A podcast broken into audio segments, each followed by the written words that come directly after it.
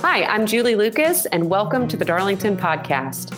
Today, I'm joined by Charles Bamford, Darlington class of 1955 and owner of Rockwood Energy Search. Today, we'll be talking about life since Darlington, his career, and our Darlington Connects program. Welcome to the Darlington Podcast, a production of Darlington School in Rome, Georgia. Join us as we take a look inside and outside our classrooms and connect with students, teachers, alumni, and more. Thank you for joining us today, Charles. We're so excited to have you on the podcast. How are you today? I'm fine, and it's great to uh, keep connected to, to Darlington. I have uh, many friends. Um, I haven't been back to the school, but one of my best friends, uh, John Hunter, who died last year, a Darlington graduate and a Georgia Tech graduate, and who was on the board at Darlington, has always kept me in the loop, and that's been great. Oh gosh, we love we love Mr. Hunter, and we miss him dearly. I know you do as well. Yeah. Well, tell us where you are. Where are you calling in from today, Charles? I'm calling in from New York City. Good. And it's an interesting story how I got here, which I, will relate. But uh, I've lived here. I grew up in a small town in South Florida called Belle Glade. And there's a story that goes with how I got to Darlington. And then I ended up moving to New York in 1961, and I married a New Jersey, married a Yankee, a New Jersey girl with lots of family in the area. So um, I go back to Florida frequently. My mother was grew up in Statesboro, Georgia, and I have lots of family there too. So I'm and I'm a hybrid. My father was Canadian. My mother's a deep South native, and so I'm a hybrid who's lost his uh, Southern accent. Well, you sound great on the podcast, so uh, we're excited to have you. Um, I'd love to start off today about just learning a little bit more about your Darlington experience and how you ended up here, and uh, just a little bit about your time here. Okay, so so it all started with my going to a camp called Camp Sequoyah, a camp with a purpose, or as we said then, a camp with a porpoise. Um, and Watson Birch, class of 55, was at this camp, and he and I became friends. So my mother, there was a parents' week visit, and my mother came up there, and she got to meet Watson and and liked him, and and asked him where he went to school because she had begun to think about how to get me a better education than one can get in a town of 6,000 people in a farming community in South Florida. And he said, Darlington. She thought about that. And then Watson introduced my mother to his father, Dr. Birch, who was president of Shorter College in Rome. And, and you could see the wheels turning. And she said, Ah, if Dr. Birch put his son in Darlington, that must be okay.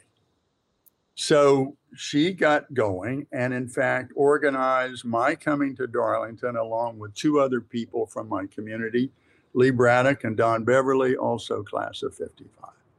And so I came in right after Thanksgiving in 1952.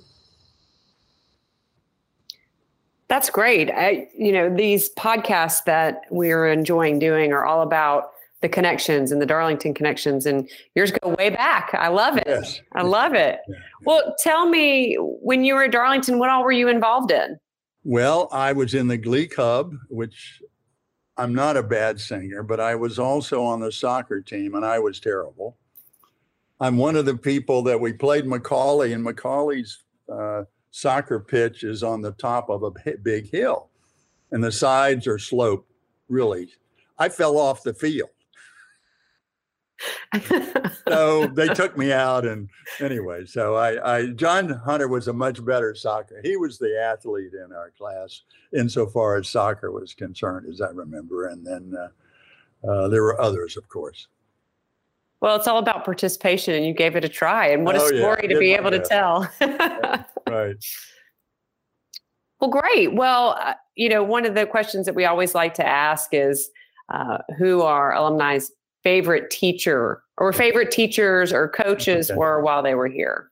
I'd love to hear who yours were. Well, another story. I showed up at Darlington and Mr. Richard Yankee interviewed me, or as he did with all students. And he said, Bamford, I don't like your attitude. You're too smart, Alecky. And he was right. I was a smarty pants. And, and I, as a result, he's one of my favorite teachers. And then William Judd, who taught science, chemistry, and physics, and all the other stuff, it really became kind of a mentor to me. And it was he that, when I was accepted to several schools as I approached graduation, he recommended Georgia Tech because it was less technical and it, I didn't have to. I think he saw me this nerdy guy that if somebody didn't try to socialize me, I'd have a problem. I'm not quite sure. But anyway, he was great. And uh, so he got me, suggested I go to Georgia Tech. And uh, that worked out great. Well, we have a lot of students every year go to Georgia Tech. So Darlington and Georgia Tech have had a long uh, history together. Do you still stay connected with Georgia Tech or with any yeah, friends from yeah. Georgia Tech? Yeah. Because my classmate, I was a co op student and we were all in a little different cycle. It took us five years to graduate. So we tended to know each other better as students and then as alumni and also my fraternity, Beta Theta Pi. So I, we all trade emails and my closest friend who lives in uh, Shreveport, Louisiana, and I talk every month. So uh, I've kept uh, great group of people, great group of people. So, uh, you know, hopefully we can continue to have people stay connected through the Darlington world. And I'd love to connect you with any Georgia Tech alumni, Darlington Georgia Tech alumni, or or any students who are at Tech now. Okay, yeah, I met some of the younger. Uh, I went to uh, alumni uh, meeting there in nineteen in the two thousand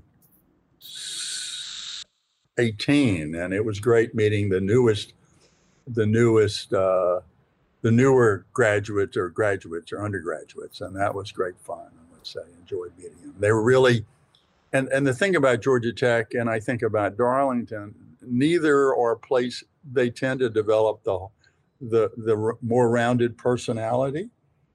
And so Georgia Tech has a lot of entrepreneurs uh, who, like me, own their own businesses, and I think that's been great. And so you you form uh, you form great relationships that way. Absolutely. Well, I know that um, you wanted to tell us a little bit about your friendship with John Hunter.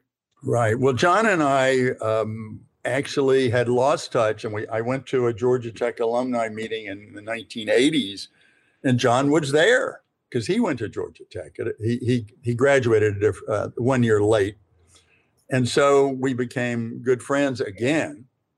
And so, um, and, and, I, in fact, I got to thinking about that preparing for this podcast. And uh, so, anyway, he and I would get together, drink some white wine, and uh, he loved Meursault, and I like Meursault. So, uh, and then we'd find a nice seafood restaurant.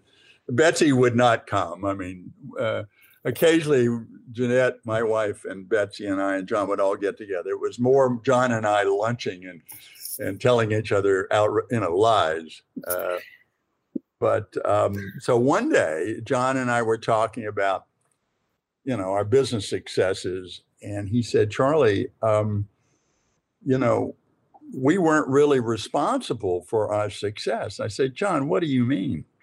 He said, "Well, we were born in 1937." And that was one of the years, the lowest birth rate years uh, in that 10 or 15 year period.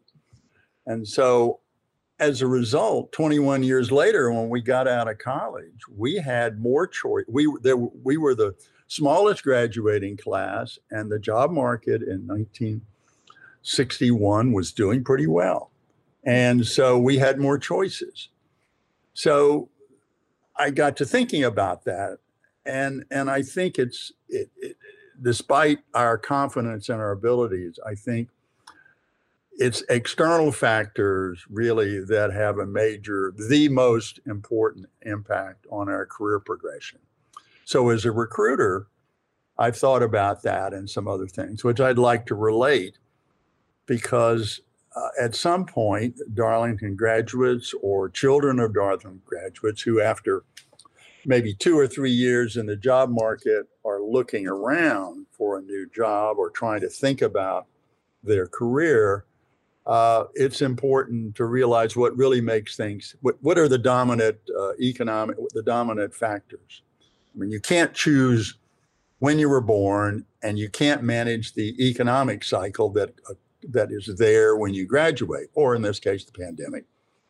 Um, but you can decide a couple of things, mainly um, what industry or, or wave e- economic um, sort of trend you might want to connect yourself with. So, um, and I do this all the time in, in my recruiting practice because I now, because I'm near retirement, spend more time helping people think about their, their search strategically than necessarily presenting them opportunities. But, um, and, and this is largely about corporate, corporate, the corporate, the business world, but it also applies to medicine and education. You start with having a good education and communication skills and willingness to work hard and willingness to engage with others. But I caught the computer technology way. And it, I got it, only got to that after about three years after graduation. So I was a chemie major at Georgia Tech. And I went to a, and I was the managing editor of the, of the Georgia Tech Engineer magazine, which was the monthly magazine. So I had this inherent interest in publishing, and I went to a seminar at Penn State. And um, there I met the recruiter for McGraw Hill and Buck, I can't remember his last name. And I talked him into letting me come from Penn State to New York to meet the editors of the magazine called Chemical Engineering since I had a chemical engineering degree and I was had already been in public, he said, well, that makes sense. So um, I got there and got on well with them. And so that got me a job offer that after I was in the Army for six months, I could take, and which I did. So I started there in 1961. Um, I covered a lot of things, but one of the big things then was the uh, computer control of chemical plants. So I was kind of interested in that, but I don't know, it didn't seem to have the dramatic kind of oomph that I was looking for. So anyway, I left McGraw Hill and went to Shell into the market research department, where I found the next most important thing after industry was a great mentor. And uh, my manager of the market research department was great helped push me in different parts of the company. But I was still looking for something that was a little bit more computer driven. So um, after some search work or some market research, I found time sharing, which was the precursor to the internet. It was a network, and Computer Sciences Corporation in El Segundo, California, had a new division called Infonet, which sold time sharing, which means you could sit at a terminal and you could get access to what was then called AutoTab, now called Excel, and have real, you know, have personal access to a computer. So I joined them as a salesman. I took this huge, I took a 40% salary cut uh, and went to work for them in New York City, calling on oil companies and chemical companies, because that's what I understood selling those products that related to those businesses.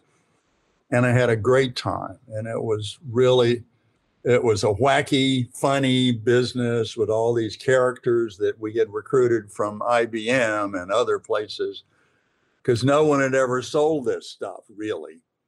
And so um, I ended up uh, having clients like Citibank, and uh, which was then pioneering the the automated teller machine. And uh, I wasn't involved in that, but this was another company, a finance company that was really doing great stuff in technology.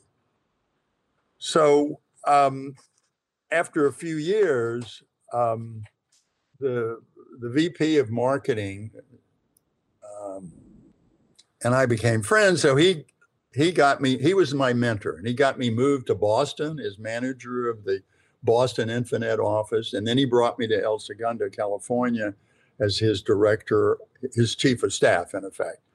So we had a great time. John Sullivan, he was a fabulous salesman, terrible administrator, but that was my job. Um, then um, he said, Charles, you're going to have to. It was he was an IBM guy, and everybody moved around. He said, Charles, it's time for you to move on. You can go to New York, you can go to San Francisco, and go to Washington. So I go home and I talk to my wife. She says, I don't know where you're going, but I'm going to New York. I'm sorry. and so, anyway, I, lo- I love that. oh, she was never in doubt. Um, oh. So, anyway, so we moved back to New York and I became the branch manager locally of, of the Infonet group. And then I got recruited by Standard & Poor's which was trying to convert from a paper world into a technology driven world. And I had, I understood finance because I'd called on businesses. I understood computers. So um, I went there as VP of uh, marketing and ran the sales force and did a lot of things. And then that came to an end. And so then I went to another organization that was in the insurance business or insurance business, I should say, right? And uh, they were selling corporate owned policies to big companies and they needed somebody to run their computer operations and who understood salespeople. So I did that. So, um, really a great, fun experience, a lot of crazy salespeople. But they had big clients. We had, you know, we had JP Morgan, we had Citibank, we had uh, bank, Irving Trust, which became part of another bank. So anyway, big companies, they made a lot of money, they had a lot of fun, but uh, they wouldn't give me any part of the business. And I knew that when the board changed, I turned. So I went on on my own with another member of the team to start a recruiting company. And um, we recruited secretaries, we recruited admin people but I was kind of looking for a theme, and so I started calling around on um, uh, companies in the Connecticut area because that was based in Stamford, Connecticut, and I found a company called Phibro, which was part of Salomon Brothers, and they were the premier commodity trading company in in the world, maybe, but certainly in the United States. And they were looking for people who understood how to to model fancy commodity contracts using sophisticated computer programs. So I understood this. So I went out and I found him this person, and he did a great job for them. So I started then recruiting what I call rocket scientists, people who had PhD, master's degree, PhDs in computer science, who could work on Wall Street, who could knew what a derivatives was, derivative was. So that then got me into um, the world of trading. And so I did that. And then when energy trading came along, because that was when the futures contracts were launched on the New York Mercantile Exchange. So then we went from being rocket scientists then to finding traders who could trade options, which are highly mathematical um, and so uh, that then led to our doing this for the natural gas business, traders, then to power business. And so, in effect, we I've had to reinvent myself and our business every five years. Well, Charles, I'll I'll tell you, I'm sitting here and listening to us, and you've been a writer, a salesman, you've been in technology, you've been in management, you've been in recruiting and trading. You you have you have seen and done it all. well, it, I I'm thinking about that. The answer is no, but I've done what I wanted. That's great. Because everybody in my family is really hard headed, which accounts for my lack of success in major corporations at the top. Because I kept wanting to do the right thing always, which is not a good idea. But I had a lot of fun, and and it turned out that my early market research experience in finding that job at at Infonet has helped me be realistic about where the world is going. And so find and you know once you find a new niche, then you frequently can bring some of the people you knew from the old niche to the new one. So I was looking for power traders. Well, guess what? There weren't any power traders at that time in 1995. So I found natural gas traders who could do power trading. So the, there has been a benefit to my latching on to this uh, technology thing. Um, the other thing about it, in addition to choosing an industry, is that people should think about where they want to live and work. Um, they think they do, but they don't necessarily connect that to the industry. And another story I might relate is I was talking to this guy in Houston in uh, around 2000. And I said, "Well, why do you like working in Houston, Texas?" And Houston, Texas was is still a hugely commercial city. He said, "Well, he says I can change jobs without changing where I park my car." And it was great because at that time there were all these different companies getting started. And, and he got it right. He was happy. He lived out near Rice in this lovely house. He short drive downtown. But more importantly, he was in a place where his industry, the world of energy, was growing and things were happening. And so he didn't have to uproot his family. He didn't have to try to go home and convince his spouse that, yeah, I need to move to Atlanta. And so it is one of the things you begin to understand is that the industries have regional characteristics. So if you work in the oil business, or you want to work in the oil business, you're going to have to be in Texas. If you work in the uh, editorial business, New York is a pretty good spot because a lot of the publishing houses were here. Um, if you want to, and, and so some of these jobs are, uh, for example, finance. Atlanta, Charlotte has a huge financial center now. So if you're in finance, working, and my cousin is a banker for B of A in Atlanta so she's never had to move from Atlanta to find a new job. She moved from South Florida to Atlanta and I don't know, 30 years ago, and she's been able to stay there without moving, you know, her home. So um, some industries like software look as if they're transportable any place, but if you're, for example, in uh, computer, uh, let's see, search like Google, then most of the Google and Google spinoff people are all in Palo Alto. So you need to think about that. So, um, what happens after you've been in, after you're out of undergraduate school about three years, begin to think about all this. So I would encourage people to spend the time to look for industries, and it could be digital advertising, which is hot or it could be uh, the clean energy world, which is what I now specialize in, which is solar and uh, energy storage, and um, get to know about it and where the companies are.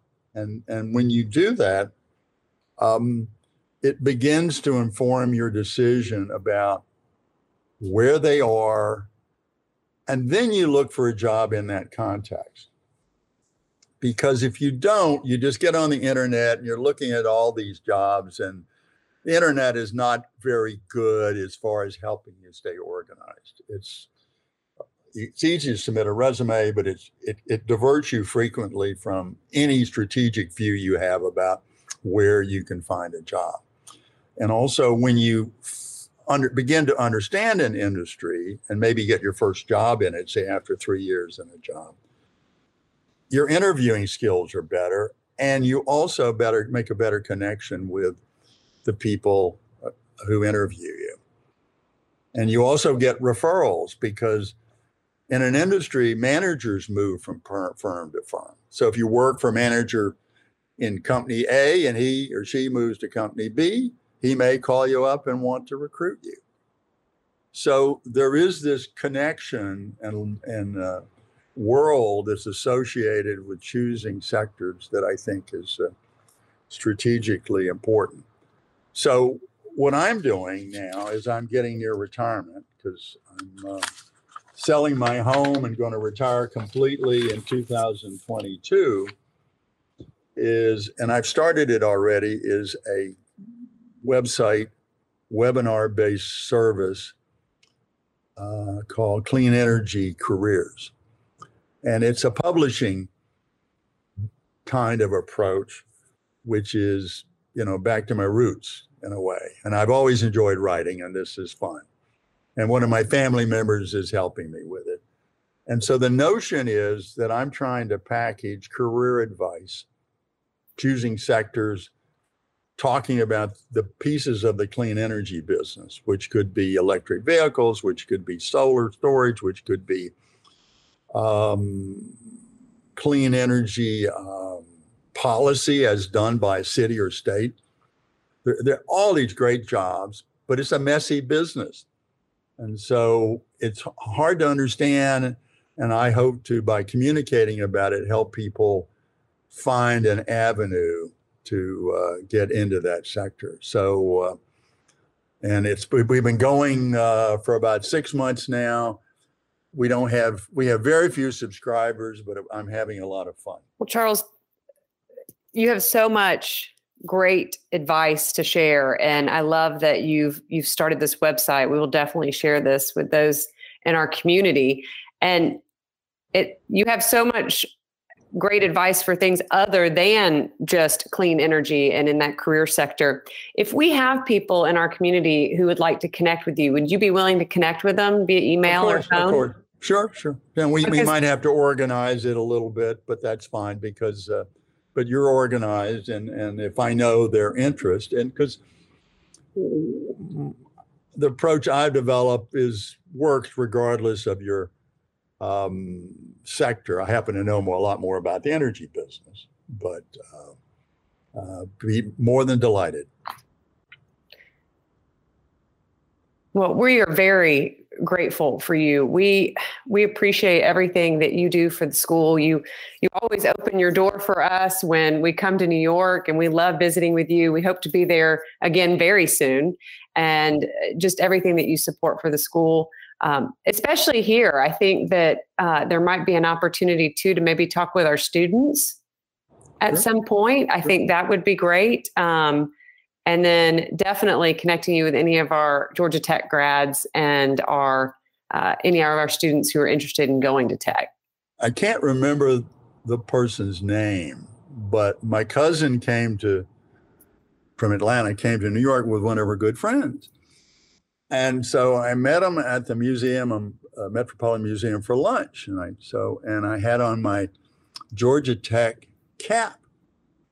Well, she come, my cousin and her friend come in, and then her friend says, "Well, my son went to Darlington, and you went to Georgia Tech," and she had knew Sam Moss because Sam Moss had helped put her son back on the right track. And it's probably good that I don't remember the names here, but because he might find out about this. But his mother was so pleased that he that Sam helped him and here I was talking to her, and it was just a great kind of a homecoming experience without having to be on the Darlington campus. Oh, that's a, those are the stories that we love to hear. So the Darlington connections happen all over the world all the time, regardless of uh, the advancement office being involved. So what we want to do is we want to be able to tell those stories, and we want to be yeah. able to share that, and really let those in our community know that there is this great community out there who is willing to help them with anything they need at any time. And Charles, you are wonderful to be able to offer that. And we are so grateful. I love hearing about your career. It's absolutely amazing. And um, I'm my wife so- said, kept saying, why do you have to keep changing jobs? I bet. yeah, but, you know, what can I tell you? Well, I, I can only imagine some really great stories that you have in, in all of these careers with unique personalities that you met along the way. So that might have to be our next podcast. Yeah, well, I'll tell you another story was that when I was trying to decide which major I should have at Georgia Tech, I looked at the salaries and I said, okay, chemical engineering pays $650 a month. Electrical engineering pays 600. I like chemistry, so I chose chemical engineering. What I didn't understand was that chemical engineers got to work in places like Plaquemine, Louisiana, which is up the river from New Orleans. It is nowhere. And electrical engineers got to work in Palo Alto, California. So I said, okay, I understand, but you know, there's all these little things, hints you miss when you go along. But that's perfect. That's exactly what you were uh, recommending is for those who were looking to for their first job or their next job. You need to find where those jobs are and determine yep, if yep, that's where yep. you want to live, California Absolutely. or small right. towns. Yeah. Well, this is great. Well, I'd love to. Um, is there anything else you'd like to share with our community before we before we say goodbye today? The job market has changed, and it does give the appearance as being efficient, but it's not. It's thousands, millions of resumes all being thrown around, and so unless you know where you're going, you're going to get distracted. And um, the, in, in the case of the clean energy business, many of the companies are small. The average solar company has less than 55 people. But these are run by some sophisticated entrepreneurs who'd worked for larger companies in the past. Well, these little companies aren't easy to find. And if you advertise, you have to evaluate them somehow. So, unless you have some idea. So, the job market is not as friendly it was when John and I entered the workforce and we went to work for a big company where people took care of you and guided you. So it's hard to find a mentor, etc. But uh, that's about it.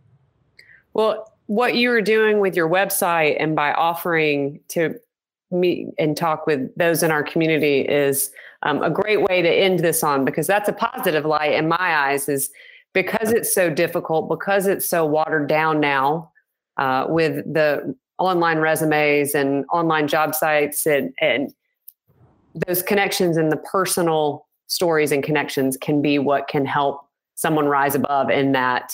Now, you really need you need two kinds of people to help you get a different job. You need a person who can tell you where you fit. In other words, does your background fit this kind of job in this industry? And the other is you need a sponsor, someone to introduce you to not to HR, but to the decision maker. So those are best alumni like the Darlington Connection or friends of you or your parents, someone who can get you, who can hand your resume or your letter to the person who's actually making the hiring decision. Well, Charles, I can't thank you enough. This has been wonderful, and uh, I, I, think it, you you offer a lot of really great advice to those out there, and we appreciate you telling us your story today. And thank you for being so organized and setting this up. We're glad that you tuned in to this episode of the Darlington Podcast. Tune in each week wherever you like to listen to podcasts, and don't forget to subscribe. You can check out today's show notes at www.darlingtonschool.org slash podcast. If you have any questions about today's program or ideas for a future episode, send an email to communications at darlingtonschool.org. The Darlington Podcast, a production of Darlington School in Rome, Georgia, is a collaboration between the Communication, Advancement, and IT teams, and the intro music is student produced. See show notes and hear more episodes at www.darlingtonschool.org/podcast.